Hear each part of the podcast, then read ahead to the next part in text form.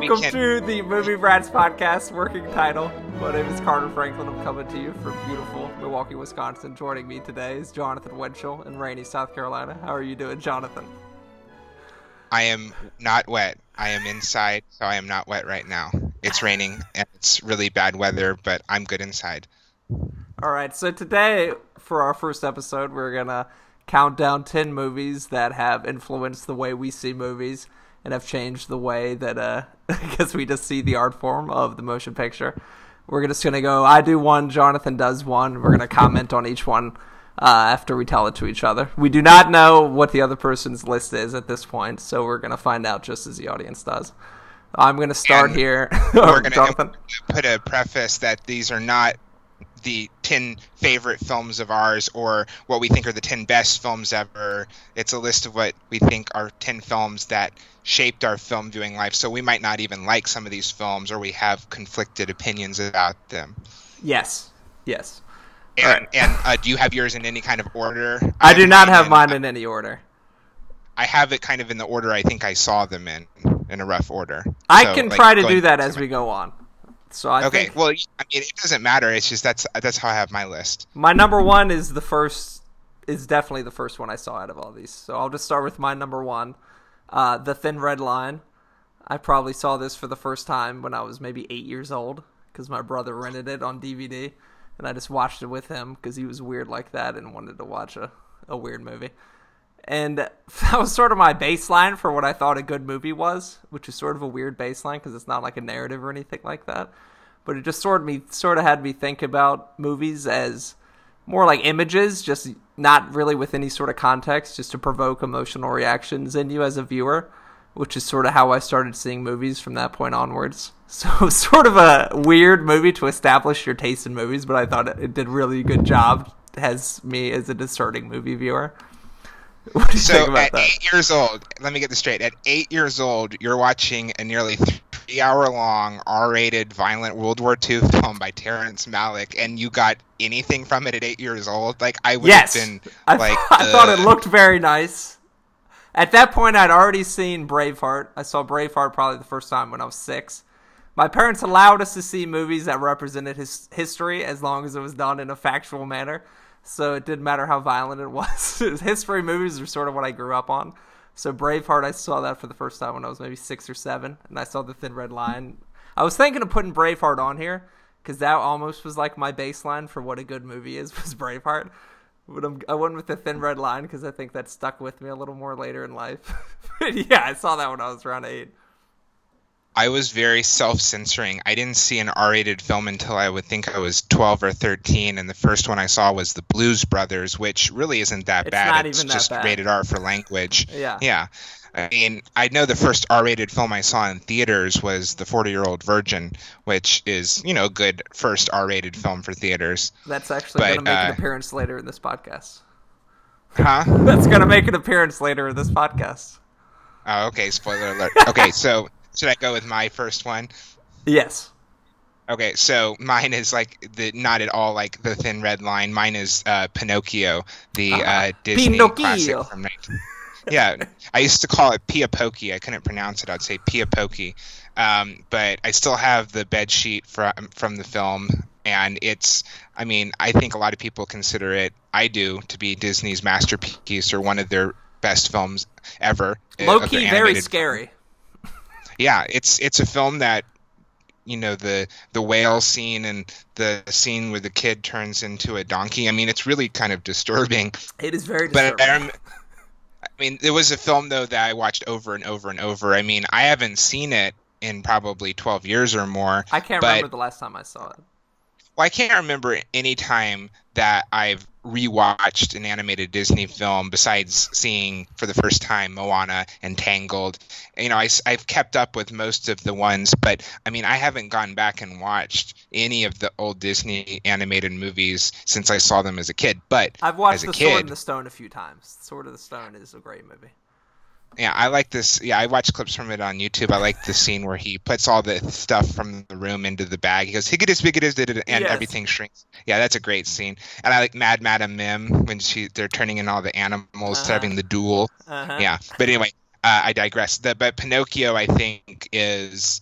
I mean, I love the film. It's it has a big part of my childhood, and it also is, I think, a truly great film. I, I remember John Landis talked about he always hated doing top 10 lists or saying what his favorite films are because he said i love pinocchio i love the godfather you know but what fuck all do they have in common nothing you know Nothing. so it yeah so it's okay that um, you know this will be my first pick and i haven't seen it in many many years but it's probably the film i've seen more than any other even though i haven't seen it Oh, in wow. many many years because i used to, it's i was one of those you know that kids like to do they just watch it over and over and over Oh, that, yeah. that was the film for me that was at least one of them when i was growing up so that's my first one the 1940 uh, walt disney film pinocchio Okay, I will give you my number two. It is Oh Brother Where Art Thou, which was probably one of the first movies I ever saw in theaters. It came out in 2000. That was a very big deal when it came out.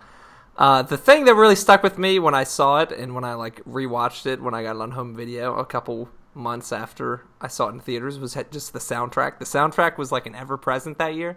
My parents got it on CD and we would like play it all the time on road trips and stuff like that. So the, like the songs, It's a great the, soundtrack. It's an incredible soundtrack, and like the songs of the movie almost became like as important as like the movie itself, and it would sort of like I'd start to like see the scenes when I heard the songs and just like how intertwined they became, and that was something that really made me think about uh, just the importance of a soundtrack in a movie and how it can shape the scene with like the music that surrounds it, and sort of like can stick with you more than more than like an image or a character can is just like how the song is used in a movie and like the context it provides.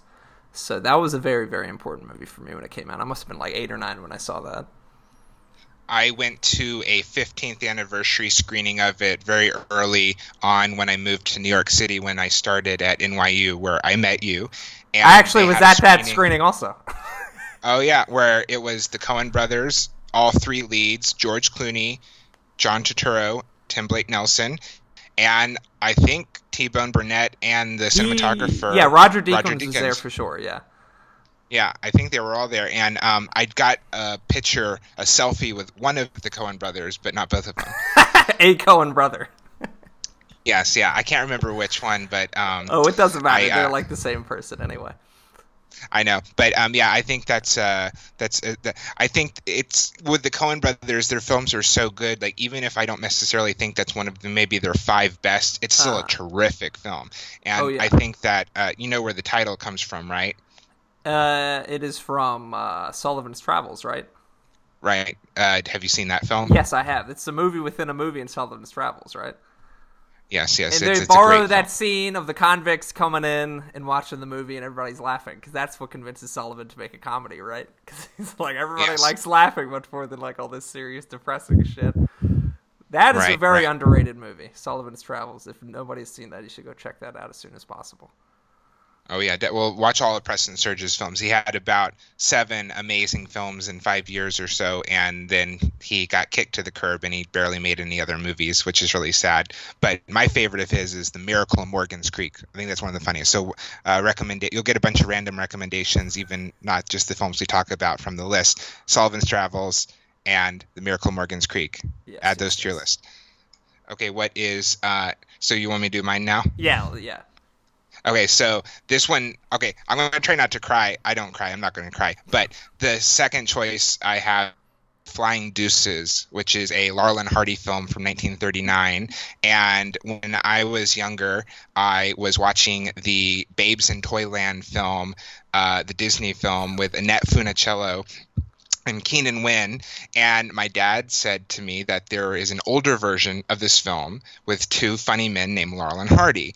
And so there is a film from the 30s called Babes in Toyland, but he didn't have that. Eh, But he did have their film, The Flying Deuces. So one of the major influences on my love of cinema are the classic comedies of Charlie Chaplin, Buster Keaton, Laurel and Hardy, W.C. Fields, so on, so on. And it really started my love at an early age of watching older films, black and white films, even silent films.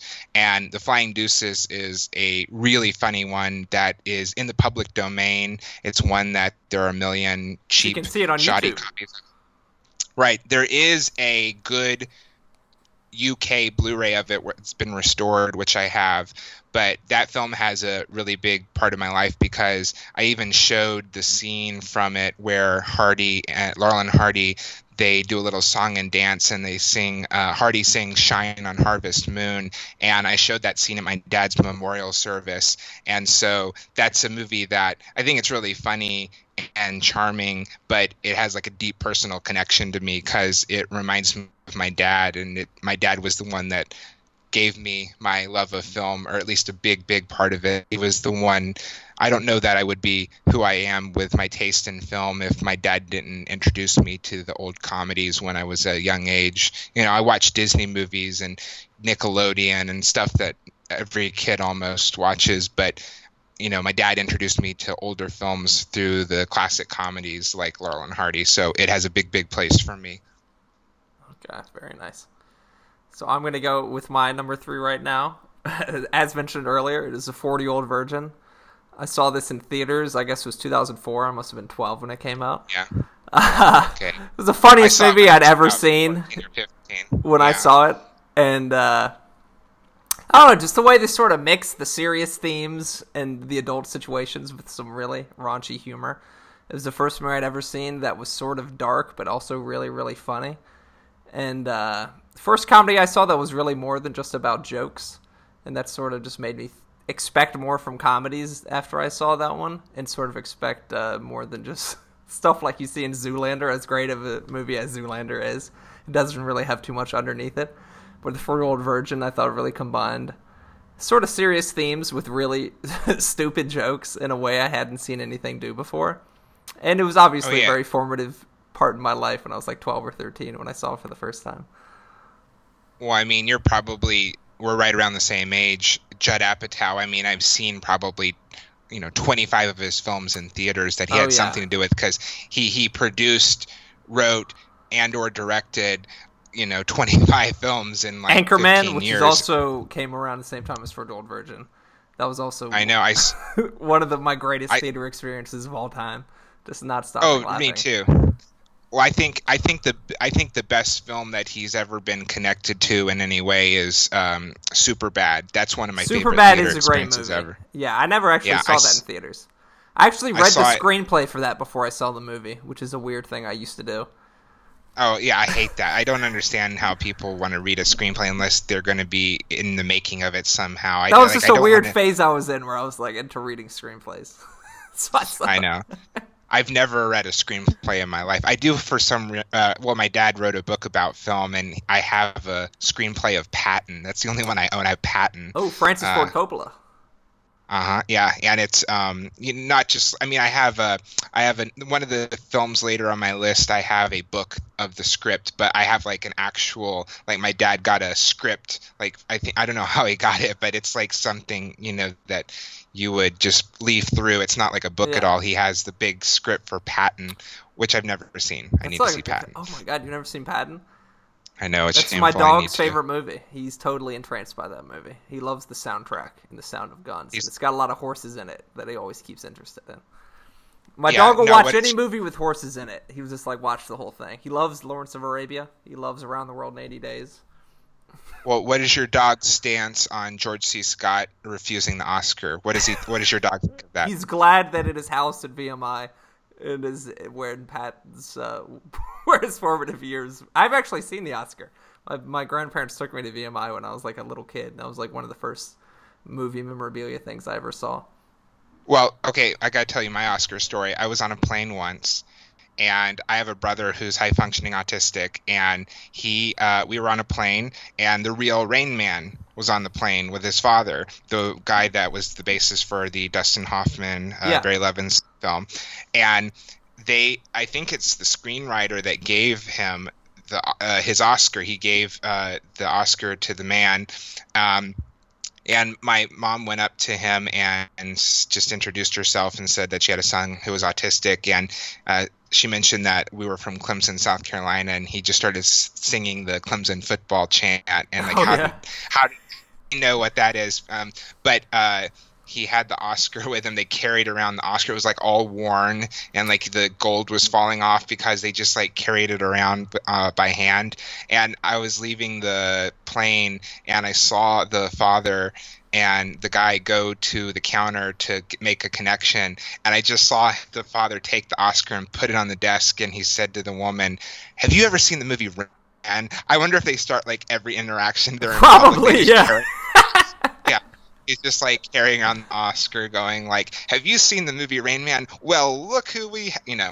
But yeah, that's so. I have a picture of me with the real Rain Man and his father holding the Oscar in an airport. Oh wow! Did you drop a bunch of toothpicks on the floor and say count them?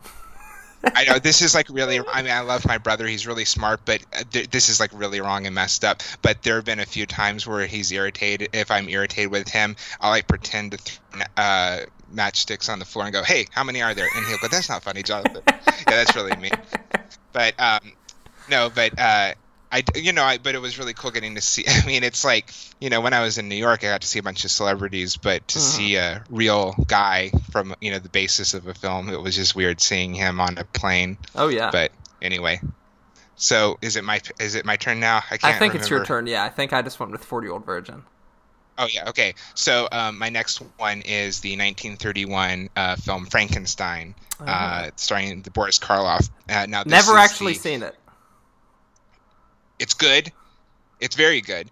The Bride of Frankenstein is the best of the Universal monster films. I think uh-huh. it's one of the five best um, horror films ever made, and I think it's the best Big sequel ever made. It's oh. the best sequel ever made. Yeah. Um, but the original Frankenstein, it's uh, along with the classic comedies, the other type of film that really got me interested into black and white films and older movies were the Universal monster films. Uh-huh. I loved Frankenstein, Dracula, Wolfman. the Wolfman. I was really into that. Yeah, one. the Invisible Man. Yeah, I, I watched all of them religiously. I mean, to the point where I was watching you know Frankenstein meets the Wolf Man and House of Dracula and all the sequels and even the really bad Mummy sequels. There's like five or six Mummy films, uh-huh. but I've pretty much seen all of them, including the Creature sequel, Creature from the Black Lagoon, with a young Clint Eastwood in it. Oh, wow. But um, but anyway, I digress. The first original Frankenstein, uh, 1931. The first one actually is Dracula. That came out earlier in the same year in 31. But Frankenstein had a really big impact on me because it really it really scared me when I was a kid. The scene where he throws the little girl in the river after they're picking the petals off the flower, and he doesn't realize what he's doing, and she drowns after he throws her in the river. It really traumatized me as a kid because the idea of someone not realizing that they're causing harm, that they're killing someone, the innocence he has, but the harm he could do, that really traumatized me as a kid. So that's the first film that ever scared me, and it's one of only seven or eight films that genuinely scared me the first time I saw it. So, along with The Flying Deuces being the classic comedy beginning of my love of that, the love of the Universal monster films was seeing the original Frankenstein. Uh, so that's that's a major one for me. Okay. For my next one, uh, I've sort of the opposite upbringing in movies as you. You seem to like a lot of the really old ones as a young kid. I didn't really watch young movies until I, I like old movies until I was like 14 or 15. The first old movie, like pre 1990 movie I ever really got into was Doctor Strangelove. I must have seen that when I was like 15 and like that sort of just opened up the possibility of like old movies being good to me because pretty much anything in black and white I just like wouldn't watch it for the longest time. But Doctor it's Strange... in my top ten of all time. It's a brilliant movie, and I think it's one of. I don't know if I would ever consider any film to be, but to me that comes closer than any film I've ever seen to being a perfect film. Oh yeah, oh yeah. It's probably my favorite Kubrick movie. It's got one of my best my, one of my favorite film performances of anybody is uh, Peter Sellers as uh, the three different well, which people one? in that. The best one is uh, oh man, he's really good as who is it, Mandrake? It's just like being oh, the yeah. straight man to uh, uh, I can't who's it, Jack Ripper is the Colonel. Yeah, just being like the straight man to that, I did think he's so perfect in it. Yes, who's who's incredible in it also. Oh, he talks about, um, you know. you ever heard of fluoride? well, I, I, I think well, I was just looking at this the other day. Did you know that originally they asked John Wayne to play the Slim Pickens character after Peter Sellers was originally going to play four characters. He was going to play uh, what's his name? Kong? Kong yeah. uh, right. Yeah he was gonna Sellers was gonna play him but he couldn't get the Texas accent down. And then they asked John Wayne and I think he probably thought it was un-American or something and oh, yeah. he turned it down. But no one else could do it as well as Slim Pickens. No Slim Perm he is perfect for that. He's absolutely perfect for that. And it's I mean, the way he says, like, nylon stockings. yeah, you know. one pack of cigarettes yeah, and I mean the the image of him riding the bomb is just oh, haunting time. and hilarious. Yeah, it's in the you know when he falls and it's just like the whistling of just it's just quiet and oh, he's yeah, just yeah. yelling. Yeah, it's it's it's it's really funny and it's brilliant, but it's also terrifying. Yes, because it's like such a realistic possibility. like yeah, you know, they, they started the film as a drama. It's based on a novel that's a serious and it's a know, Henry Fonda movie that I think came out the same year. Right, Fail, Fail Safe. Safe right? Yeah, yeah, or a few years later, I think. Yeah, and they have, um, yeah, the, they were making the film, or they were in the process of, you know, writing the script, and they were thinking of things like, what would they be eating in the war room? And they mm-hmm. started coming up with kind of humorous ideas in the most serious of a situation. Like who would they make calls out to from the war room and stuff like that? It works. Well, and you know, so much better well, as a comedy. I've never seen Failsafe, but I can just take from the fact that nobody ever talks about Failsafe that the concept just works better as a comedy than it does as like a serious movie. Well, you know they were they actually shot an alternative ending where it was a pie fight, and there's uh, behind the scenes stills of the characters with whipped cream all over their face. I would love to see that. Something with the Kennedy assassination is like why they pulled out from that. I've heard. I know there's some line about, "Sir, the president's been hit." yeah, or like, like our that. young president has been struck down in the prime of his youth, or something like that. Uh huh. And and there's even a scene in the uh, in the plane with Slim Pickens' character where he says something about having a good time in Dallas. Yeah. And they cut the they they looped the line to change it to I think Las Vegas or something, but they they changed the. Line. Oh, it's line. like after he's reading everything out, he's like a guy could have a great time in Vegas with all that it's really obvious that he's not saying that the yeah. mouth movement. Yeah, I think okay. that's a brilliant film, and that's one that took me a, a few view. It, I don't think I appreciated it fully when I first saw it because I had seen things like the Pink Panther films and the Party uh-huh. and the uh-huh. really silly, uh, which are great, but the kind of you know broad comedies of Peter Sellers and. Uh, I think I, you know, I thought it was funny, but it took me a few viewings. And, and, and Doctor Strangelove is one of the few films too, besides maybe being perfect. I think it gets better every time I see it. It's just more brilliant and more relevant, and the performances of George C. Scott and he's all really good. I know. I love when he's just saying, you know, the the Russian guys in the room, and he says, "But he could see the big board." You know? yeah. Yeah, I heard he really didn't um, like trying to like be really out there, and he was trying to take it very seriously. So he would like do a bunch of takes where he'd like do it with a straight face, and then like the last one, Cooper could be like, "Now do it like the one I want you to do," and he'd always use that one. I know. In the scene where he's walking and he falls down and just gets oh, back yeah. up, that was. Yeah, it's perfect. Yeah. yeah if you look in the final uh, towards the end of the film where Strangelove is just going, you know, nuts with his hand and he's just, you know, it's choking himself, you can see that the Russian ambassador is breaking up. The actor is, you know, he can't control his laughter and he's like smiling and he's, yeah. If you watch that scene again, you can see him breaking up. I'll look for that next time. Okay, so it's my my pick now. Uh huh. Okay, so my next one is another horror film because two of my favorite genres are comedy and horror. And after Frankenstein, I never thought that I would ever be able to watch any of the slasher movies or anything that had any violence in it. I was the biggest wimp pussycat. I never th- I would see the cover of a film like Freddy versus Jason and I just would be like I, I would never be able to watch that. But I started watching some of the real classic horror films post Psycho that aren't actually that fun, like Rosemary's Baby, Night of the Living Dead. That's not even really a horror. It's like a like a psychological thriller.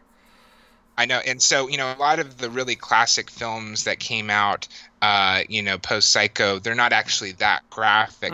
Uh, but the the first real psycho horror film I ever saw was the original Halloween from 1978. Still And never I seen remember- it.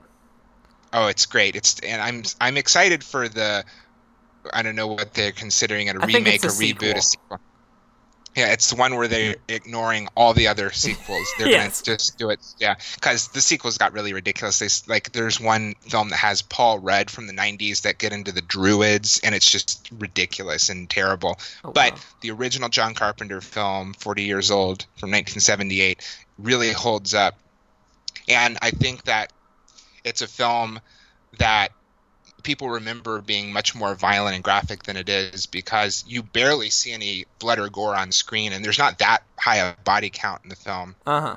And and it's I, I the thing that I, I remember vividly about it is giving myself a talk before the film saying you're an adult. You can watch this. You can watch halloween. Well i wasn't an adult but i was like a teenager. I was you know Uh-huh. 14 or so. And i remember giving myself a pre- uh, you know this i was trying to prepare myself for the film that you know even if it's super disturbing and graphic i would be okay. It's just a film. It's just a film. It's not and real i watched life. it Oh, and I, I was totally okay watching it. I, it, you know, I'm not saying it's not effective. Uh huh. It is, but I wasn't scared. I mean, I could watch it, and I had a ball watching it. So it just started me uh, my descent into watching the most depraved graphic films ever made. And I've seen like Martyrs and Cannibal Holocaust now, and you know, I've seen Salò. I've I've seen everything. So nothing. I've never, as an adult, closed my eyes or looked away movie or a television show, which I'm very proud of. And no documentary, n- you know, the most graphic, violent horror films. I've never looked away. But Halloween was the one that I had to start with. The first post-psycho horror film I saw, and I was like, I can do this. I can do this. I can. I'm a, you know, I'm a big boy. I can watch this, and I ended up really liking it. So it started my love of um, more modern horror films after my love of the Universal monster films. Okay. For my next one, it might be a jump back in time. I think I might have seen this before I saw Doctor Strangelove. But uh, Memento, Christopher Nolan. That was Better than any of his films in the last ten years. I have to agree with that, unfortunately. But that was probably the I first. even like more than Dark Knight. I think it's. Well, I think it's better than any of his Batman movies. I'm not saying I don't like them, but Memento is one of his like three best films. I agree with that. I think it's up there with Prestige as his two best. I really love the Prestige. I'll defend I- that to I'm the death. Yeah, I'm the weird guy that thinks The Prestige is his best film. I love the Prestige. It's amazing. I almost put that on this list. But uh, Memento Okay, was probably ahead. the first movie I ever saw that had a non-linear narrative. I don't know if that's actually true, but that's upon remembering, I think that's true. So as soon as I saw like the shell casing jump back into the like the gun, my mind was like totally blown. I was like, "What the fuck just happened?" Like the rest of the movie, I was just like, "Oh my god, what the hell is going on?" So yeah, Well, Mem- do you remember? You saw you saw that before Pulp Fiction. yes, for sure. I definitely saw it before Pulp. Fiction. I didn't watch Yeah. Pulp Fiction until maybe I was like 18. Oh yeah, oh yeah. You had to. You had to, was that the first Tarantino film you saw? No, I saw Reservoir Dogs before that, and I think I saw Kill Bill before that. Oh, did you? What about last year at Marienbad? Did you? did I didn't you watch ever- that until like right before I went to NYU. I was like, this is one everybody's probably seen, so I should probably see this before I'm all around all these film nerds. I, I, if I were gonna if I were gonna put a film like that on my list, I mean, it would have been you know in the honorable mentions is last year at Marienbad, where that's a film that kind of reconfigured my brain. Like, oh, oh, yeah. a movie could do this. Like, Oh, it's yeah. just so. I was just- totally it's- lost when I watched that for the first time. I was like, I don't oh, even Oh, really yeah. know what's happening. I know, but yeah, it's it's a film that really kind of it just like I it's one of those where I can I just have this image in my head of my brain just like the gears just like the you know the bubbles in my brain just like altering because I didn't realize a film could do that. oh yeah, it's be like being so- on drugs when you watch that movie. You're like totally disoriented. Right. and just like the smooth Oh. shots of like the hallways and like the close-ups of this like sculptures and stuff like that. You're just like, this is no context, but like I'm totally in on it. I'd love to see that so- movie in theaters. I think that would be an awesome experience in theaters. It should be an IMAX. Oh, for sure, yeah. Yeah, every movie that I would most want to see in IMAX would never be released in IMAX because nobody would pay to go see No, it. Like, no. I, I want to see like, uh, you know, well, I'll, I'll I'll lead into my next film. Uh, I was going to say that this isn't the pick, but Eraserhead would be like one of the number one films that I'd want to see in IMAX. Oh, it might, man. you know, kill someone. It- you know, it's so overpowering and loud. The sound already, design but- would give me nightmares forever because I just saw that in like theaters like regular and like the sound design was so horrifying to me. I know. Well, my next pick is Blue Velvet. Oh, uh. David Lynch's 1986 film, which I think is maybe the best film of the 80s. And um, I don't know if it's my favorite Lynch film because there's about three that are tied for first place. But Blue Velvet was a film that really altered how I experience films because even though it's not one of his most overtly surreal films or challenging in its narrative, I mean, stuff like Eraserhead. It might be and- like his and- most conventional, honestly, except for like the well, besides story. the- yeah, and the elephant man, yeah.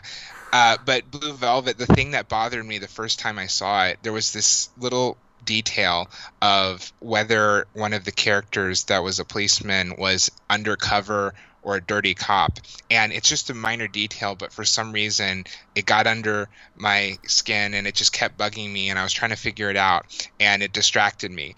And I didn't really like the film the first time I saw it. And it's a film that I had to rewatch to see how truly brilliant it was. And it made me realize the first time I watch a film, I need to just lean back and take it, uh, let it wash over me to some degree. You can't Can't be skeptical Just- from the start and be like, "What's going on here?" I know you have to. I always say that you should let the film work on its own wavelength and do what it's trying to do, and then afterwards you can critique it and you can not like it. Yeah, But you have to go with the flow, and you have to be you know, you have to be open to letting the film work its yeah. Otherwise, magic. you might as well just stop it and like go away. Because if you're like not into take being on the ride the movie's taking you on, like you might as well just stop it. It's not worth your time. I know, and so I think it's a brilliant film. It's like I said, probably my favorite film of the '80s, but it's one that I didn't really like the first time I saw it. And it's also, it's funny. One of my favorite scenes in the film is where Dennis Hopper's character Frank Booth sings uh, the Roy Orbison song, and he's Oh, putting yeah. the lipstick on, and and the, the prostitutes dancing on the car behind them. And the first time I saw the film, I thought that scene was just pointless, and why was this in the movie? And it's just overly weird. But now it's one of my favorite scenes, so it's it's a good example of a film just really changing because of the way I thought about it later afterwards. Oh, that seems mesmerizing, though. I, th- I must have been, I think, like 18 or 19 when I saw that for the first time. I loved it the first time I saw it. It was for, I think it was uh, film history after 1960. Must have been the class that was for. And yeah, we saw it in like our little screening room at JMU. I thought it was incredible when I saw that for the first time. Well, I always tell people that Dennis Hopper is one of the great screen villains of all time. Oh, for And sure. The first scene where he rapes Isabella Rossellini, it's so disturbing. It's just it's truly one of the most you just you, you still you because you're you know looking at it through the eyes of Kyle MacLachlan's character. It's so voyeuristic and disturbing. Oh, yeah. But the rest of the film, he's so funny too. Oh, Dennis yeah. Hopper is so funny. They're like know, oxygen masks carrying around the whole time. Oh yeah, and the Heineken, fuck that shit, Pabst Blue Ribbon, you know, doing that. It's and you know originally they were gonna have him uh, huffing helium, and he was Uh-huh. gonna have a squeaky like Mickey Mouse voice, Uh-huh. which would have been really trippy and crazy. But um, Dennis Hopper said, "I've taken a lot of drugs. This is what it would be," and Oh, so yeah. David Lynch like gave him you know creative freedom to change that so he didn't have a squeaky voice. But yeah, so like, Blue you know- Velvet's a major film. Oh, you know drugs better than I do. Well, I mean, when he hired Dennis Hopper, uh, he was, you know, I don't know that, you know, Hopper was kind of in a precarious place in his career. You know, he was a wild guy, but Yeah. he was trying to change. This like the same year, Hoosiers came out, and it's crazy to me. He's that he really was good in nominated- Hoosiers. He's very. Good I know, at but it's crazy to me that he was nominated for that and not Blue Velvet. Like, if you're gonna choose one, you got to Like, how Well, that's just nominate classic Academy Award stuff. They like take the more but- conventional one.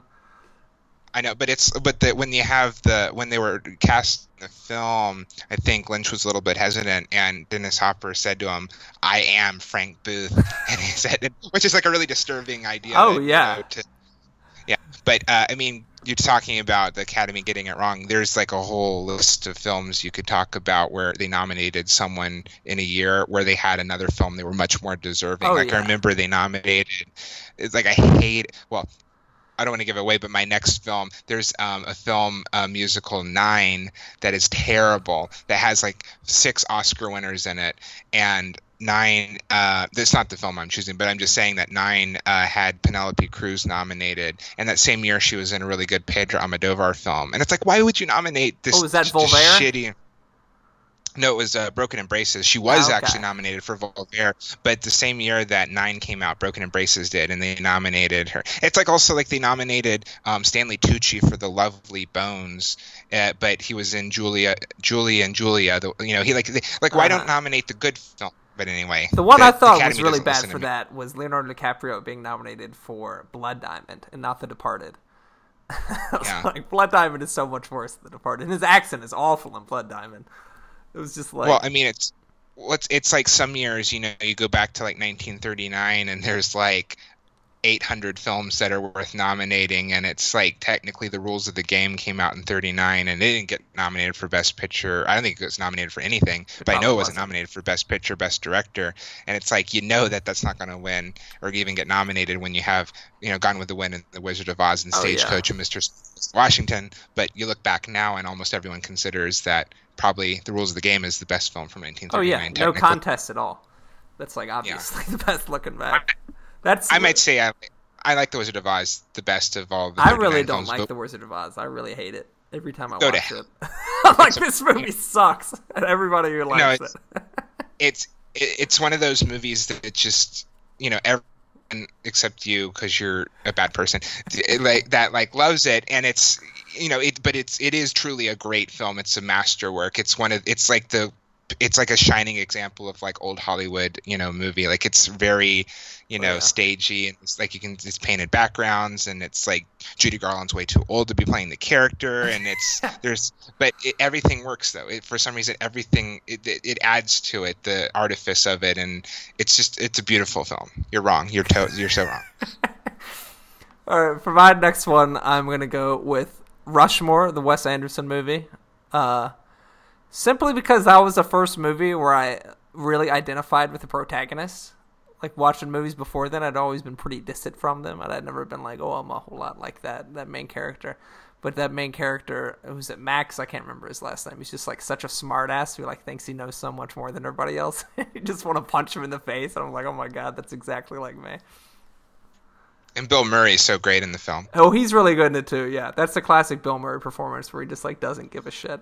Really good soundtrack too.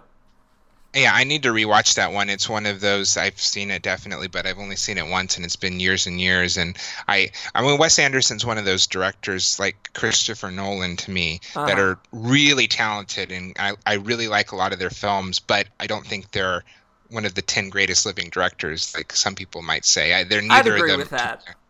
A lot of I times mean- he like shows more potential than than his movies actually deliver on. I think one of the only ones that really delivered was Grand Budapest Hotel, which is one of my favorite movies. I thought that's like the perfect Wes Anderson movie.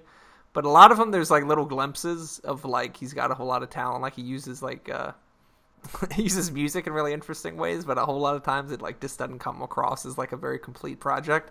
So I could see that. Moonrise Right, I Kingdom mean, I- also I think is really good. Yeah, I remember one of my cousin's husbands said that. Um, not that she has more than one husband, but I mean, one of my cousins, their husband said that Moonrise Kingdom was like Wes Anderson squared. I thought that was funny. I mean, that's like much, perfect. yeah. Like some, yeah, some of his films are like Wes Anderson with Wes Anderson on top of it. You know, it's, it's just it's so, but but they're good. They're good. It's just that you have to be in the mood for that. Oh yeah. And I think that, I mean, I think that he's one of those directors. I mean, he's one of the few working directors that you can look almost any frame of his film and you know, oh, that's a Wes Anderson. Oh, film. for sure. Tim you Burton. can. Yeah, you can't argue with that. He's definitely Yeah. an auteur. Okay, well, my next pick is I was kind of referencing it before. Um, is eight and a half uh, Fellini's film uh, from 1963, one of my top ten films of all time. Uh, just never ever watched the awful musical remake of Nine. Still There's no reason. no, it's it's really bad. But eight and a half. I had seen foreign films before that. I've seen a number of Kurosawa films, and I'm not even sure what I had seen before or after it. But eight and a half was one of those films that just blew me away, and it made me realize that even if a film is over 50 years old and it's from another country. And it, it just absolutely enthralled me. And even though in some ways you know not not saying it's dated but you know it you can tell it was made from the in the 60s but there are other aspects of it that seem so vital and they seem like it could have been filmed yesterday. It's it's so alive and it's just bursting with imagination and ideas and it's just that opening dream sequence and there's just so many scenes and sequences in the film that are just mesmerizing and that, that's that's one of the major films that started my love of watching the you know European and you know the foreign films of the you know from the 40s and 50s and 60s that a lot of film people you know it's, it's you know it's a film that a lot of film directors say is one of their favorite films of all time and I just think that movie really opened my mind uh, to world cinema yeah, I when I first saw that, I just did not get it. That was like in the phase where like I would just watch all the movies that were like listed on top hundred lists, so like these are ones I should see. And like eight and a half was always like top ten, and I watched that and I was like, I do not get this. I didn't like it at all. That was one like the more I watched it, the more I liked it. Still not like my favorite uh, Fellini movie. Probably not even close to my favorite Fellini movie. I would say Amarcord oh. is probably my favorite. Have you ever seen that? No, I need to. I, I've seen La Dolce Vita, and that is I, I like that, that, better than Eight and a Half. Also, no, Eight and a Half is my favorite foreign film ever. Oh, really? Any foreign? Yeah, yeah. No, I, I that movie just completely. I just love it. I love it so much. I think it's a masterpiece. Yeah. It is really good. It's referenced all the time. Like that uh the scene oh, where yeah. he's with all his like concubines and he's like whipping them back. That's a great scene. Classic. Still holds up today, even though it's obviously well, super misogynistic. Yeah, well, one of my other top films is kind of Bob Fosse's version of Eight and a Half, his film All That Jazz. Yes. And that film is in. Well, I don't want to give it away, but one of my other films that I'm going to have on my list later is kind of a eight and a half type film. But we'll let you go with your pick next, and we'll get to uh, my other eight and a half type film after you. Starting on or going from yours with the movie that opened you up to world cinema. For me, that was Seven Samurai. That was like the first foreign movie I ever really liked. Definitely one of the first old movies I ever really liked. And it's weird because that one's like so long and it seems super boring. But it's just like so well captured, like the historical period, that it just totally drew me in the first time I saw it. And yeah, I, I think I saw the I, Magnificent Seven before I saw Seven Samurai, so I sort of had that reference point for it.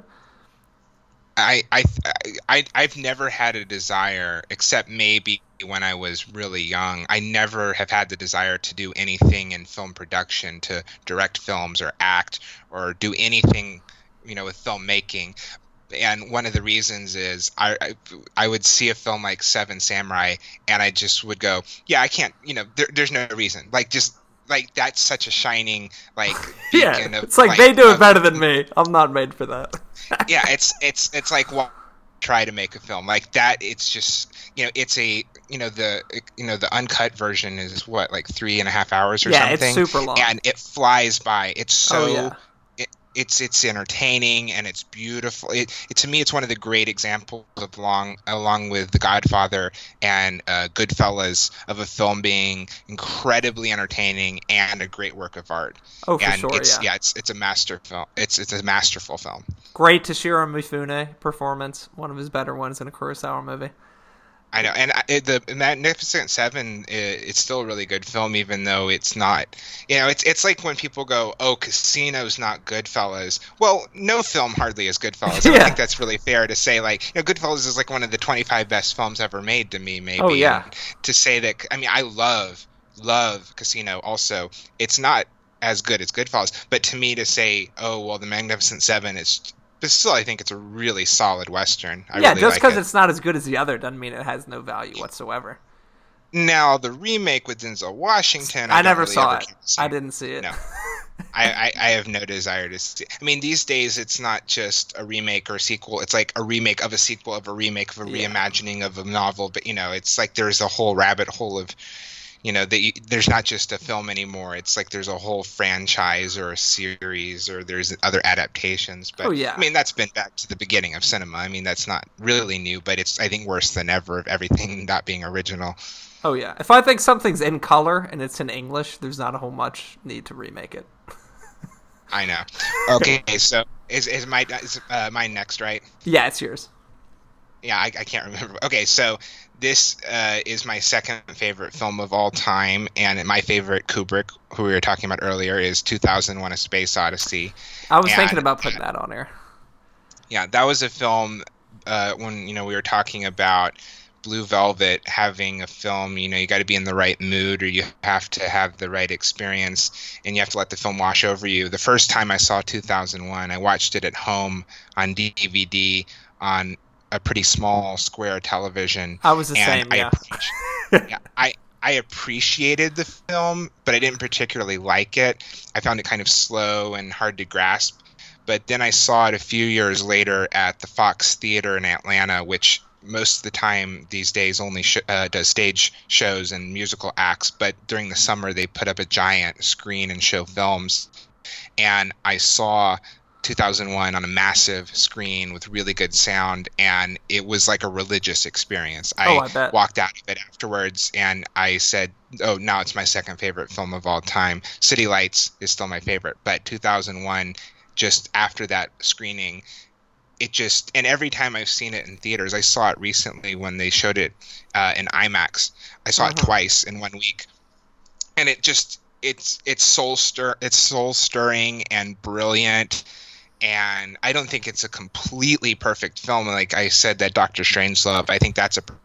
I don't think 2001 is necessarily perfect, but it relies on uh, like special effects a little bit more, which seem a little dated at this point, more than like something like Doctor Strangelove, which doesn't rely on special effects like at all. So yeah, it's a little bit it tough. still holds up. Oh yeah, I just I seeing it. I remember I I mean, there's been a number of times that I've had a great experience. I saw it uh, at the Fox Theater. I saw it one of the very first screenings I went to when I moved to New York. I saw it at the Museum of Modern Art, and uh, the director Bennett Miller was in my row. Name drop. The guy who directed uh, Foxcatcher, Moneyball, and Fox. Yeah, and um, I didn't realize it until the intermission. I was looking over. I mean, I'm like the only person that would. Go, I know, couldn't pick him to... out from yeah.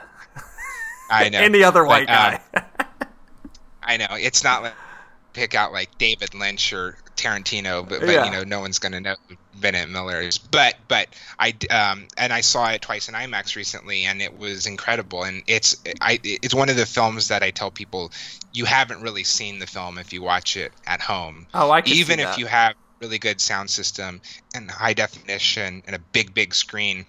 You got to watch it on a massive wall in a theater with you know great sound like the it, to I, I'm very old school in some ways about a film needs to be seen with your fucking telephone off in the dark with an audience. That like that audience really does change way. it, especially for Yeah. comedies. Comedies are never Yeah. as funny when you watch them by yourself as when you see them with an audience. Comedies are funnier, horror films are scarier, I bet emotional films are more emotional, action films are more exciting. Everything's heightened when you watch it with a group.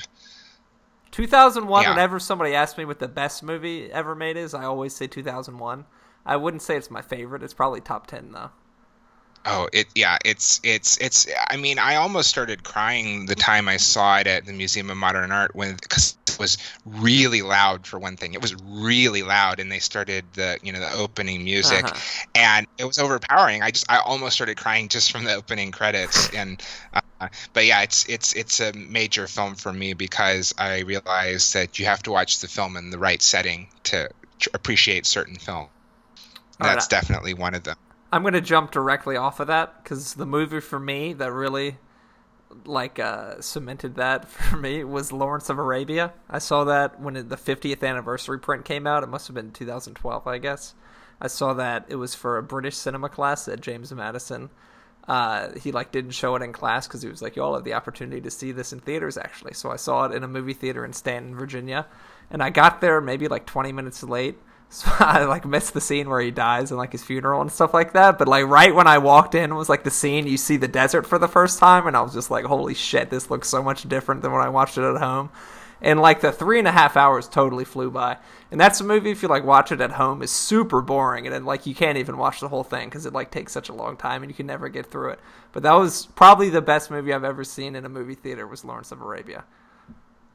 I know. I just saw an interview recently um, with David Cronenberg and Spike Lee, and they were at I think Venice, uh-huh. and Cronenberg was actually saying that he doesn't really care if cinemas die; that it will morph into home video, and uh-huh. it will. The you know, cinema can't stay the same. And he said that I think it would be fine watching Lawrence of Arabia on my iWatch, it just on doesn't my work. Apple Watch and he says that the picture he says the picture quality is uh, probably better, and I can put the headphones right into my ears. And so, and Spike Lee was saying, no, no, no, you have to see Lawrence of Arabia on the big screen. I mean, that sounds like someone who hasn't seen Lawrence of Arabia on the big screen, honestly, because it really yeah. just does not compare.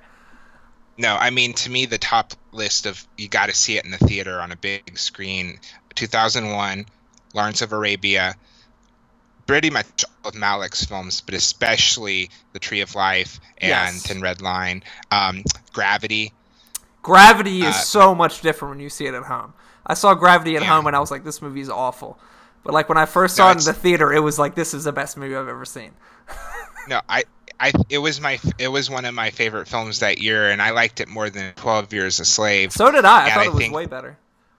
Yeah, I have this thing about I think Gravity is an A level B movie, and Twelve Years a Slave is a B level A movie, meaning that you know Gravity is basically like a 90 minute sci-fi B movie, but it's done yeah. so you know on an incredible level that I'd give it an A.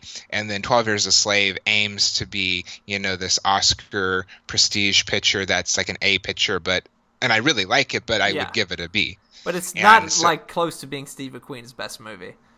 And no, I think Hunger is his best film. Hunger is incredible. Hunger is his best movie. Yeah. I saw that with my mom. I okay, this is weird. I also saw Shame with my mom in theaters. Oh, that's tough. Yeah, I know. I'm a weird guy. I saw it with my mom in theaters, but um, yeah, but no, I think that um, what were we talking about? no, what we were Lawrence saying. of Arabia in theater. Oh yeah, Gravity. Yeah. Yeah, yeah, yeah. But yeah, I mean, that's a film I've never seen at home, and I don't want to. I own the Blu-ray, but I, I have no desire to see it, and it just does not yeah. work. It just does not work at all. but I don't think it means it doesn't work. It's just that it, it works in a theater. Yeah, it's like, just not mean... the environment it's meant to be consumed in. So you can just like tell. I know. And 3D yeah. was like more than almost any other movie besides possibly Avatar. 3D really enhances the experience. Yeah, and the other one I was going to mention um, is I, I, did earlier is Eraserhead. That's one that really helps seeing it in the theater, the yeah. experience of it. That was but, um, really unnerving when I saw that for the first time. That was a movie like before I saw it, I couldn't even conceive of like what the movie would look like. Like I read the plot of it and I was like, what would this movie even look like? And when I saw it for the first time, I was like, this is so unlike anything I've ever seen before. It is just so weird. Okay, so I'm gonna do my next one, and it's a film I hate. Uh-huh. But it's a major. It's Fight Club. I hate that movie. I loved it when I first saw it. It is the more I see it, the less I like it. Same with Pulp Fiction, actually, is like that. The more I see those movies, the less I like them.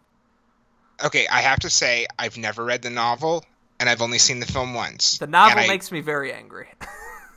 well, David Fincher, I think, is one of the great directors of his generation. I kind of, in my mind, put together uh, Christopher Nolan, mm-hmm. Darren Aronofsky, David O. Russell, David Fincher, Guillermo del Toro, Quentin Tarantino. There's a group of like. I put Richard Linklater in there. Yeah, well, and I'm not I'm not saying that they're all you know of the same quality, but there's like a group of seven or eight directors that are kind of in my mind as a kind of a, a, a troupe. Yeah. Uh, they, you know, they started like in the roughly around like the mid '90s. Um, but Fight Club is a movie that I didn't just dislike it. I was like repelled by it. I I, I think the film's and I love violent movies, but uh-huh. it's just a film. I, I felt dirty. I felt just it, it just repelled me, and I just I I think the film is a really ugly film, and I really genuinely hate it. But at the same time, I kind of admire the film because I do think it's incredibly well directed and acted, and I do think there's a lot of craft to the film. And I always point to that as a film that, even though I hate it, I have more respect for it because it what if it's what it's trying to do Uh-huh. than some just completely generic churned out you know studio movie like to me i point to something like sherlock holmes with robert downey jr it's not a terrible film. It's just it's so middle of the road that it's almost infuriating. It's just I so see that. bland. And like even though i like sherlock holmes more than fight club I would rather see Fight Club again than Sherlock Holmes. I would rather try to reevaluate and see if I had a, cha- a different opinion on Fight Club. It's a movie that I wrestle with and I had a really strong reaction to, but I would rather have a really strong reaction to a film and hate it than watch something That's just that meh. just- yeah, yeah. I would rather be angry with a challenging film than be bored by a generic middle of the road film that's like a bunch of other movies. And Fight Club is very original. It's yeah, it is certainly very original. People our age are just crazy about Fight Club. That and Pulp Fiction are like two movies they just go crazy about. Well, I no, I think Pulp Fiction is like one of the five best films of the I 90s hate and Pulp by Fiction so much. no, it's it's it's like by a massive margin it's the best thing Tarantino's ever done. I like and I think Glorious Bastards way more. I I love I, I like a lot of his movies, and he's another one that I really like. Uh, you know, great a number of his films, but he's not in my top ten living directors. I it's him Nolan and Wes either. Anderson. Yeah, I mean, I, he's one of the ones I I'm most excited for his new film. Always. oh, I'm super very excited, for the next one. But I know. Hateful Eight I thought But- was really bad. I really didn't like Yeah. Hateful Eight.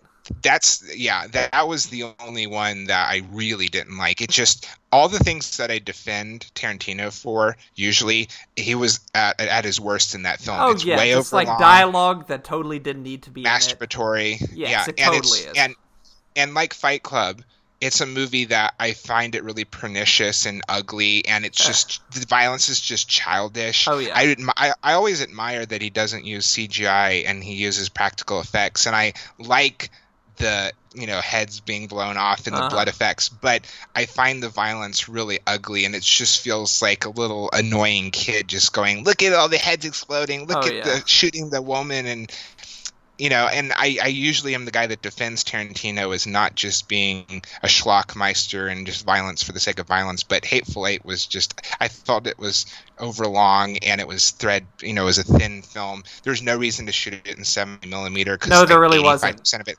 takes place in one lo- indoor location. Oh yeah, and the way he So, talked yeah, I- about it, like I remember him talking about the script. He's like, if I had like released this in a like a theater, it would kill. Any way I released this movie, it would kill. But I just want to like want to do it in a movie theater with 70 millimeter because I think that's the best way to do it. And I was like, you are so into yourself and your writing that you just like think anything you put down on paper is the best thing ever written. Like get get over yourself. I well, I there's a documentary um, about 15 years ago that Lars von Trier did called The Five Obstructions, Uh-huh. and he gets a filmmaker who made a short, and he gets him to remake it a number of times with different obstructions, like there can only be half a second for every shot, or Uh-huh. he has to be animated. He has, and I have. Um, I would love to have Tarantino make a film with the obstructions that it has to be 90 minutes or less, have no violence, and not reference any other films. I think it would actually be probably his best movie if he made that. It's like it's like as much as I like a lot of Django Unchained, I think that that and Hateful Eight are two of his weaker films. I mean, I I really do like a lot of Django, but it's too long. It's definitely too long. I know, and he needs to. I mean, I want him to make, uh, you know, a ninety-minute. You know, he he's he's trying to make every film a three-hour spaghetti western. Uh-huh. You know, he's trying to make the good, the bad, and the ugly every time, or Pretty some much. like variation on it. And I wish he would just go and make some. And like Another Reservoir film, Dogs. Like just do something like that. yeah, it's like ninety something minutes, isn't it? yeah, and Hundred minutes. just like yeah, it's very contained. It doesn't try to do too much. It just is what it is, and it's like pretty perfect in that way. Yeah, and I I would eat my shoe if when he dies he's made 10 films. Oh, I know. That whole thing is just self mythologizing. It's such bullshit. I know. It's it's there's, you know, him like, "Oh, Death Proof has to be my worst film." And I'm like, "No, well, Hateful Eight's your worst film." I- yeah, it's like you don't get to decide that. Yeah. I mean, I Tarantino's a director I really admire, but I also well, oh, I, I remember someone said one time he's probably the number one person ever who never needs to get on Twitter. Oh yeah, he's up there. Kanye's probably Yeah. up there too, unfortunately. Yeah, but he's on. Yeah, he's on Twitter though. Yeah, but if I wish he aren't- would I mean, stop. it- I mean, he would just like you know, he know, he would tweet the N word within like the first 500 tweets, or he would like be arguing with people, or yeah. I mean, I kind of would like to and then it. Samuel but Jackson would have to come out and defend him. I know Spike Lee's on Twitter, so they would get in Twitter feuds. Oh yeah. But anyway, what's your next one? Uh, one Spike thing I have to say about Pulp Fiction is that Bruce Willis's girlfriend I find the most irritating character in the history of cinema. I just wish she Oh, wasn't Bruce- in that movie at all. A little pot belly. it's like shut up. all right, but, I mean- I'll move on from that. Did you? But do you still like genuinely hate the film now, or do you just? I just like the the more I see it, I'm just like there's I just it has no substance to it. It's all just style. It's all just a whole lot of flash, and it's I Oh, like see, I think it's I think it's the opposite. I think that more and more some of his recent films that there's not a lot of substance in that Pulp Fiction has the like it's a spiritual film in a way. The Yeah. you know the quoting the Bible. I yeah think I know, but I think it's pretty try hard about that kind of stuff. I don't know. we could save this for a Pulp Fiction podcast. We could probably do a whole thing about that. Uh, so I'll just move on to my next one. Uh, it is The Best of Youth, which is definitely the longest movie I ever saw when I saw it, and probably still is the longest movie I've ever seen. It's about six hours. I don't know if you've ever seen it, but it's No, uh, but I've seen I've seen Frederick Wiseman's six-hour documentary Near Death. I saw that in theaters. That's the long. Well, that's the longest theater experience I've ever had. I did not see Best of Youth in theaters. I saw it in one sitting though. But that was the first Okay. movie I ever saw that showed me that like a movie can have the same sort of scale as like a novel can in terms of spanning generations and like telling a story about like a nation and stuff like that. And I just really I mean it's parts of it are really boring. It probably is too long, but just like the way that it it's about like Italy from the 60s until like the 2000s and it just sort of takes you through this family about like uh different political movements in Italy and like you know natural disasters and stuff like that. It like tells the story of Italy through this family, and I, that's like something that's usually saved for like a novel, like you know like Tale of Two Cities or something like that. So to see someone like do that in a movie, I thought was really incredible. It's by the director of Amelie, right? No, it's not. That guy did uh, Jean Pierre Jeunet. I don't know who actually directed Best of Youth. I'm gonna look that not? up right now. No, I don't you're think wrong. so. I. Okay, if think it is. Jean Pierre Jeunet, then I'll. No, you're Okay, thinking. we're gonna we're. You're thinking, I think, of uh, a very long engagement. Maybe Oh, okay, well, who did direct The Best of Youth? Marco Tullio Giordana. Okay, well, the very long engagement is that a very long film? I know It's that like two and a half he made it hours. Really long. Okay. Anyway, okay, so you, so I should do my next one. yeah, you should check out this movie. It's really good. It's one I'm betting nobody like. I'm probably like one of very few people who've seen it. The way I saw it is like you know how IMDb used to do like recommend this. Like if you go on like uh, uh, Uh, like whatever title, you like scroll to the bottom and be like movies like this.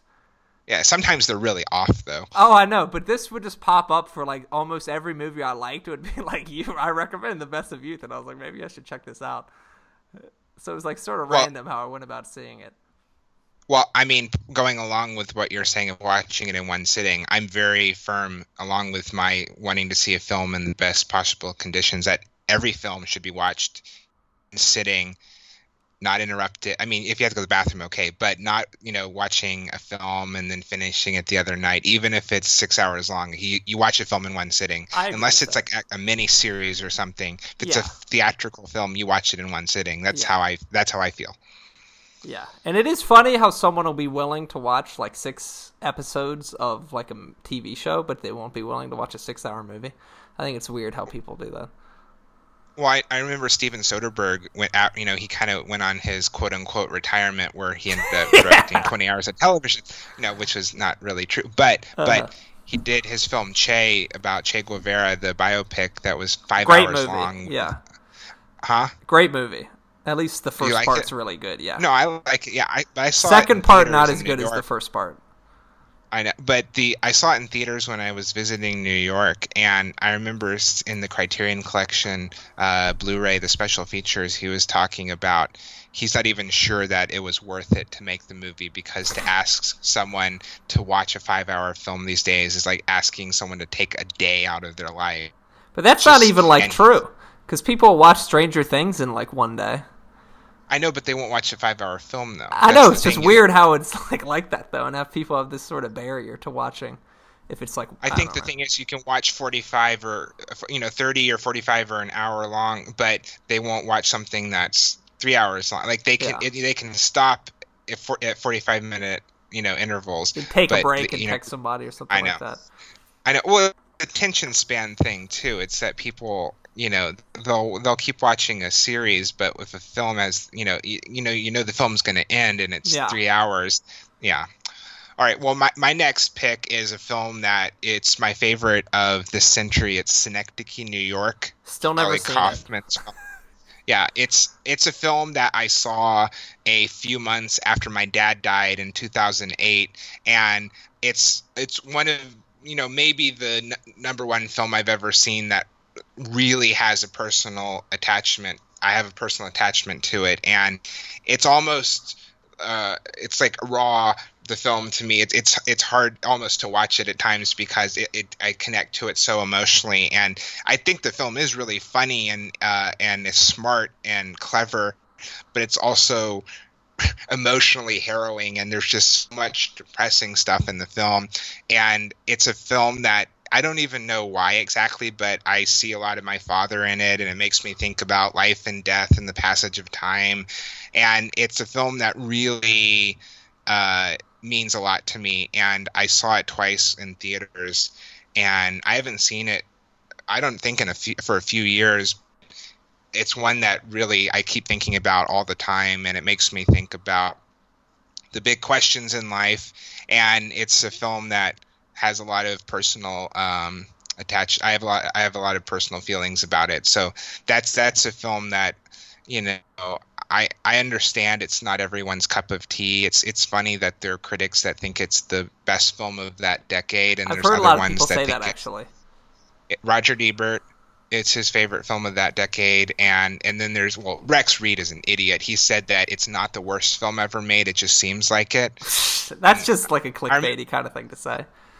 I know, but also like even Mark Maron, who says that he thinks Charlie Kaufman is a genius, he Uh-huh. said that when he first saw Synecdoche, in New York, he said eight hours into it, I was just like, "What is going on?" Like he was just lost. You know, it it is you know it's it's actually just over two hours, but it is. Uh-huh. It just feels it- like it's I mean, I mean, it is a tough sit in some ways because it's interesting that it started out as a horror film. Uh-huh. Uh, Charlie Kaufman was uh, supposed to do a horror film, and he thought of uh, what are the things that scare me in life, and he was thinking of cancer, aging faster than you realize, your children growing up, you know, uh, faster than you realize, and all these scary things that are very realistic and not like zombies and boogie woogie stuff, but so it transformed into him doing Synecdoche, in New York, which isn't a horror film, but it still has a lot of really heavy themes.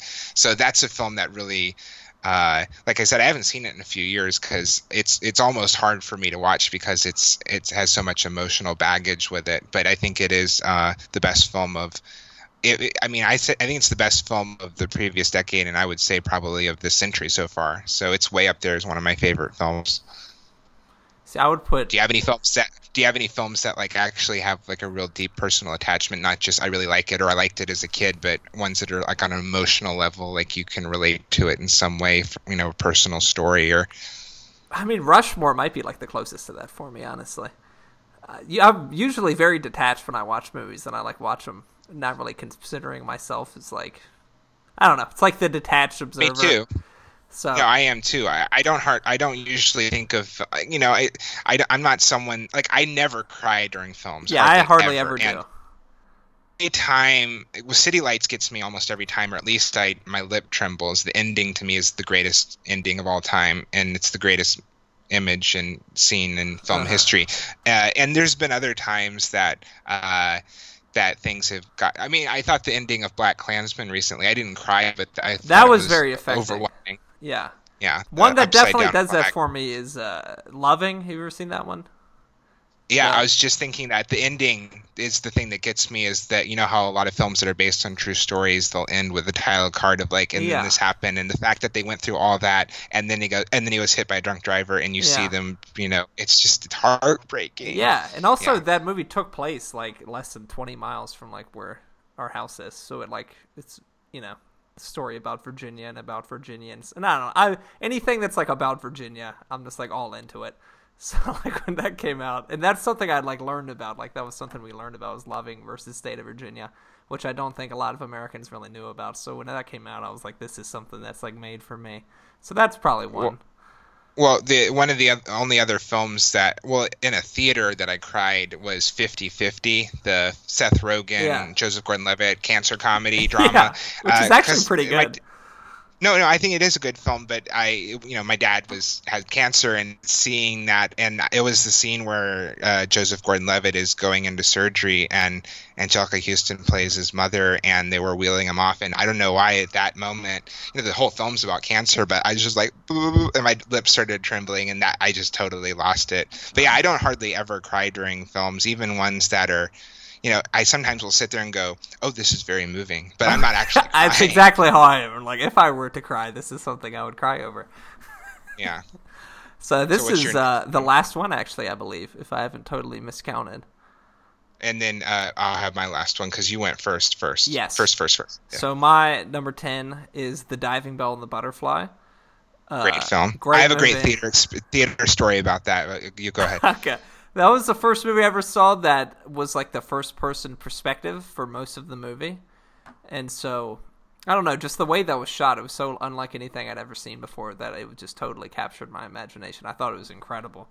And uh, I saw that in theaters, I think, at like this art theater that was near my house. I'm pretty sure I saw it there. And that was sort of when I was getting into like foreign movies and serious movies and stuff like that. So that came at a nice moment for me to see it for the first time. And yeah, that was one of the first foreign movies that I like really got super into. Well, the At least saw it in contemporary foreign movie, not like Seven Samurai, which Right. came out 50 years ago. Right. Well, I saw it in theaters. I think it was in Atlanta, and I was sitting there watching it, and the guy in front of me started having a seizure in his seats. He started just twitching, and he started, you know, just spazzing out. And the guy that he, you know, his friend started, you know, like, "Whoa, what's wrong? What's wrong?" And the audience started, you know, people that were sitting in that row went up to him, and they were trying to help him. And I didn't know what to do. Like, I didn't know that I could help, so I just started like leaning my head up, trying to re- keep reading the subtitles and watching the movie. You 'Cause I was asshole. like, I know. I was like, I can't do anything. I, like, you know, there's like five people right Yeah. around him helping him. I I'm just gonna well, overcrowd keep him. watching. Probably make it worse. I know. And then like a minute later, he just like was fine, and he said, "Hey, wh- wh- what's going on?" And he's like, his friend said, "Dude, you just had like a seizure," and he's like, "I did," and they left and walked out of the theater, and then I just kept watching the movie, but. It was just it was just a random experience, and it was kind of interesting because it was that film because you know the And the dude like has a seizure in the movie, and like that's when he goes I know. into a coma. that's yeah, weird. Yeah, I know. So I, I, I, I- feel kind of that shows you how dedicated I am. There was like a guy having a seizure in front of me, and I'm Hey, like power through pushing it. my Yeah. yeah. But like I said, I mean, I couldn't really do anything. There was like five people right Oh, around him that were helping him. It's like you know, my, I might as well keep watching the I movie. feel like in sometimes in those But- situations you like hinder more than you actually help, especially if you have no expertise about it. I know. I was like, I wasn't gonna like pull out a piece of like wood to put between his teeth. you go, know, I'm a doctor. I know. Uh, but um, so okay, my last pick. You you will never guess in a hundred years that this will be my pick. Uh, it's One Direction. This is Us, the 3D One Direction concert film. Okay, I saw it in theaters when I was the film critic for the Daily Gamecock, the newspaper for uh, the University of South Carolina. I was the main film critic, and I. When I became the main film critic, I went to see movies that I didn't really want to see. Uh-huh. I saw uh, Tyler Perry movies, and I saw, um, you know, films that if I were just watching them on my own, I wouldn't watch. So I thought to be fair and balanced, I would go see the One Direction concert film. It's directed by Morgan Spurlock, the guy who directed Super Size Me, Is he really? and One of the few celebrities I saw in Manhattan was Morgan Spurlock. oh yeah, Yeah. Well, the, the the thing about the movie is that it's not that bad. yeah. you know, I have no interest whatsoever in One Direction. They're just a, you know, co- you know, there's it's just a boy band like uh, a hundred other boy bands. They're I can't tell them apart. I can't name any Well, one of of their songs. is and it- a is a Muslim. you can pick him out. Oh, well, yeah. Well, I mean, at least Zayn one Malik. of them has to be gay. Probably one of them has to be gay at least. Probably the Irish guy. Right. Well, I, I don't know why this is so stupid, but there's something that bothers me. The one of the oldest one in the group was born on uh, December 24th, 1991, and I'm born on Christmas Day in 91. I hate that one of them's one day older than me because, like, I just there's something about like I want them to be younger than me From a like, totally just, different like, generation. I know it's like the, the fact that the, one of them's actually older than me, but the film, you know, it's not great. It's a big, you know, colorful, puffy, you know, puff piece for them. That's just like it's basically a promotion for them, but it was slickly. It was it's slick.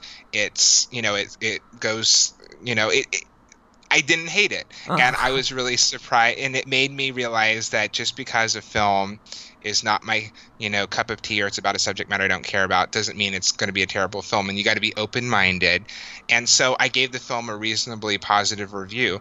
And like for example that same year I was super excited for the Evil Dead remake because they were you know the original filmmakers were producing it and they were going to use practical effects and ended up hating the movie and the mm-hmm. fact that I liked the One Direction concert film more than the Evil Dead remake was like I would have never thought that in a million years that I would have thought before I saw both of them. Teaches you for being a movie snob. I know. So like One Direction, I'm not defending it as being a great work cinema, but it made me realize that you got to be open minded and that you know a film is what it is. You know that film that that's like a dictionary definition of you know I've said with some films it is what it is. You know the mm-hmm. One Direction 3D concert film it is what it is. Yeah, it's But not Citizen? Kane. Yeah, and it's a better film. You know, it's Martin Scorsese shows up in it. oh, really? Yeah, he goes back. He took his daughter to one of their concerts, and he shows up, uh, and he shakes the hand, and he go, you know, he, he he's obsessed with music, and he was He like, did the last yeah, yeah, waltz, like the best con- concert movie ever I made. know. yeah, it's like the best. I know, thought about like- putting that on here, honestly. Yeah, I saw that for a documentary class. Uh, we had to watch films outside of class, and I uh, watched that. It's it, yo, it's great. I love the last Yeah, waltz. I mean, I mean, the last waltz and Stop Making Sense are like Stop the best Making Sense concert is incredible. I know. I hated that I saw it for the first time at MoMA, and like 25 minutes of the movie, the sound was messed up. Oh wow. It was like it's like this, like it would, be, it, was, it sounded like it was underwater.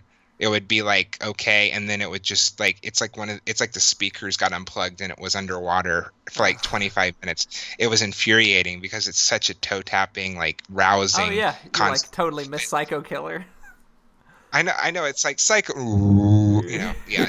It was it was like, yeah. It, it was disappointing, but I, uh, you know, it's a good film to see with a packed audience for sure. I bet. I was really late to that. I didn't see that until a couple years ago, just because I was. I saw, like- I saw Jonathan Demme in person before he passed away. I saw a screening of Caged Heat, his very first film. He did it for Roger Corman. I saw it at the Nitehawk in Brooklyn, and uh, he uh, talked afterwards. I, I saw. I'm, I'm very proud of the fact that I saw people that have died. I saw Jerry Lewis at the Museum of Modern Art. I saw the director of Rocky and the Karate Kid, um. John Alvinson, I think. But uh, he, I saw him at a screening of the Karate Kid. I saw Herschell Gordon Lewis.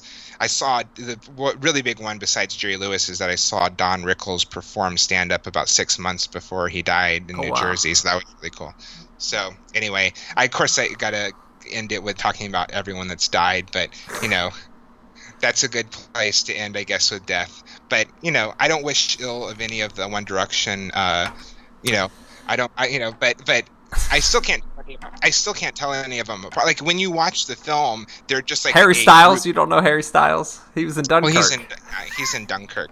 He's um well he's the one that kind. I mean, this is like blasphemy to say, but he kind of has this like Mick Jagger swagger to him. Like I I'm not think he's he- pretty good. I like the album he put out, "Sign of the Times." I think that's a pretty good song. Like I'm not a hater of Harry Styles. I kind of like Harry Styles.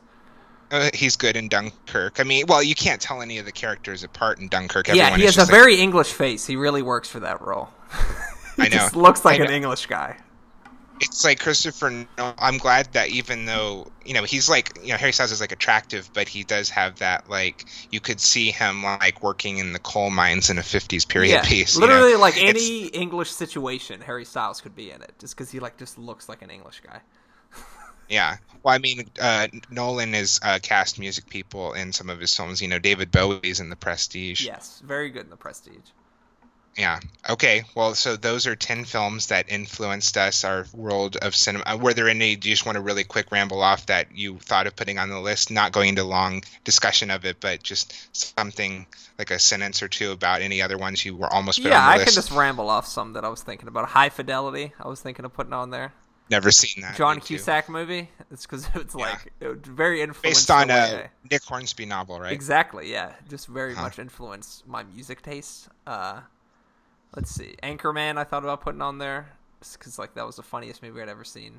Forrest Gump. I still think it's Will Ferrell's best film. I think it is too. Forrest Gump. I almost yeah. put on there because that was I don't do you know. Like, do you like that film? I love Forrest Gump. And I know I've, I've probably seen that more than I've seen any other movie. I saw that for the first time when I was maybe like four or five and that was prob maybe more than the Thin Red Line or Braveheart. That was like my baseline of what a good movie is. Was Forrest Gump? that was sort of like my original good movie.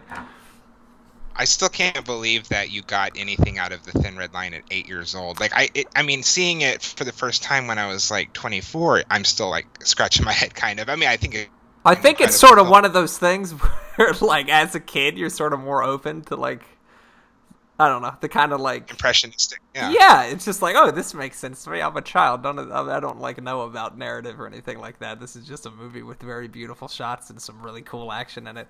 I definitely watched it more as like a war movie than like a poetic masterpiece. Because like that was right. when I was really into war movies. Like I'd seen like uh, Patton and like Braveheart and like The Patriot and stuff like that. well, when one of the films I was going to mention, I didn't put on the list because I said Blue Velvet, but definitely one of the big films for me is uh, Twin Peaks: Fire Walk with Me, because that's the number one film I've ever seen that I had the biggest change of opinion on. I saw it after I'd watched the original TV series, which I adored.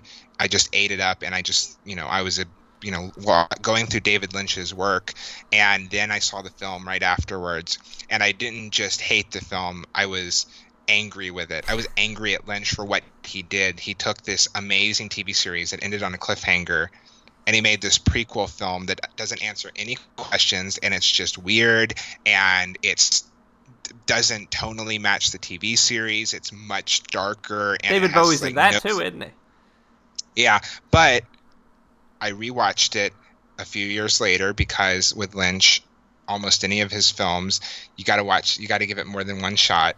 And I watched it having been separated from the series for a few years, and I ended up thinking the film was incredible. I liked it much better, and I think the opening, one of the opening shots of the film is um, a television set being smashed, huh. and I think that he's telling the audience that this is not the TV series. This is something different, and definitely with Twin Peaks: The Return, he you know completely blew apart what the idea of Twin Peaks was, and that even was the whole medium of television show. Yeah. Yeah. Oh well, I don't need to ramble about Twin Peaks being the that greatest thing that's ever been its own episode in the medium. I know, but definitely the Twin Peaks. And then I saw it a third time just a few days before the new series premiered. I saw it in theaters in 35 millimeter, and I went from hating the film to thinking it was really good to thinking it's actually one of Lynch's greatest achievements, and it's one of the best uh, films based on a TV series, I think. And so that's definitely the number one film I had the biggest change of opinion on. So that's it for me and Jonathan for today. Uh, come back next week and we will have a brand new episode for you. Uh, thank you for listening.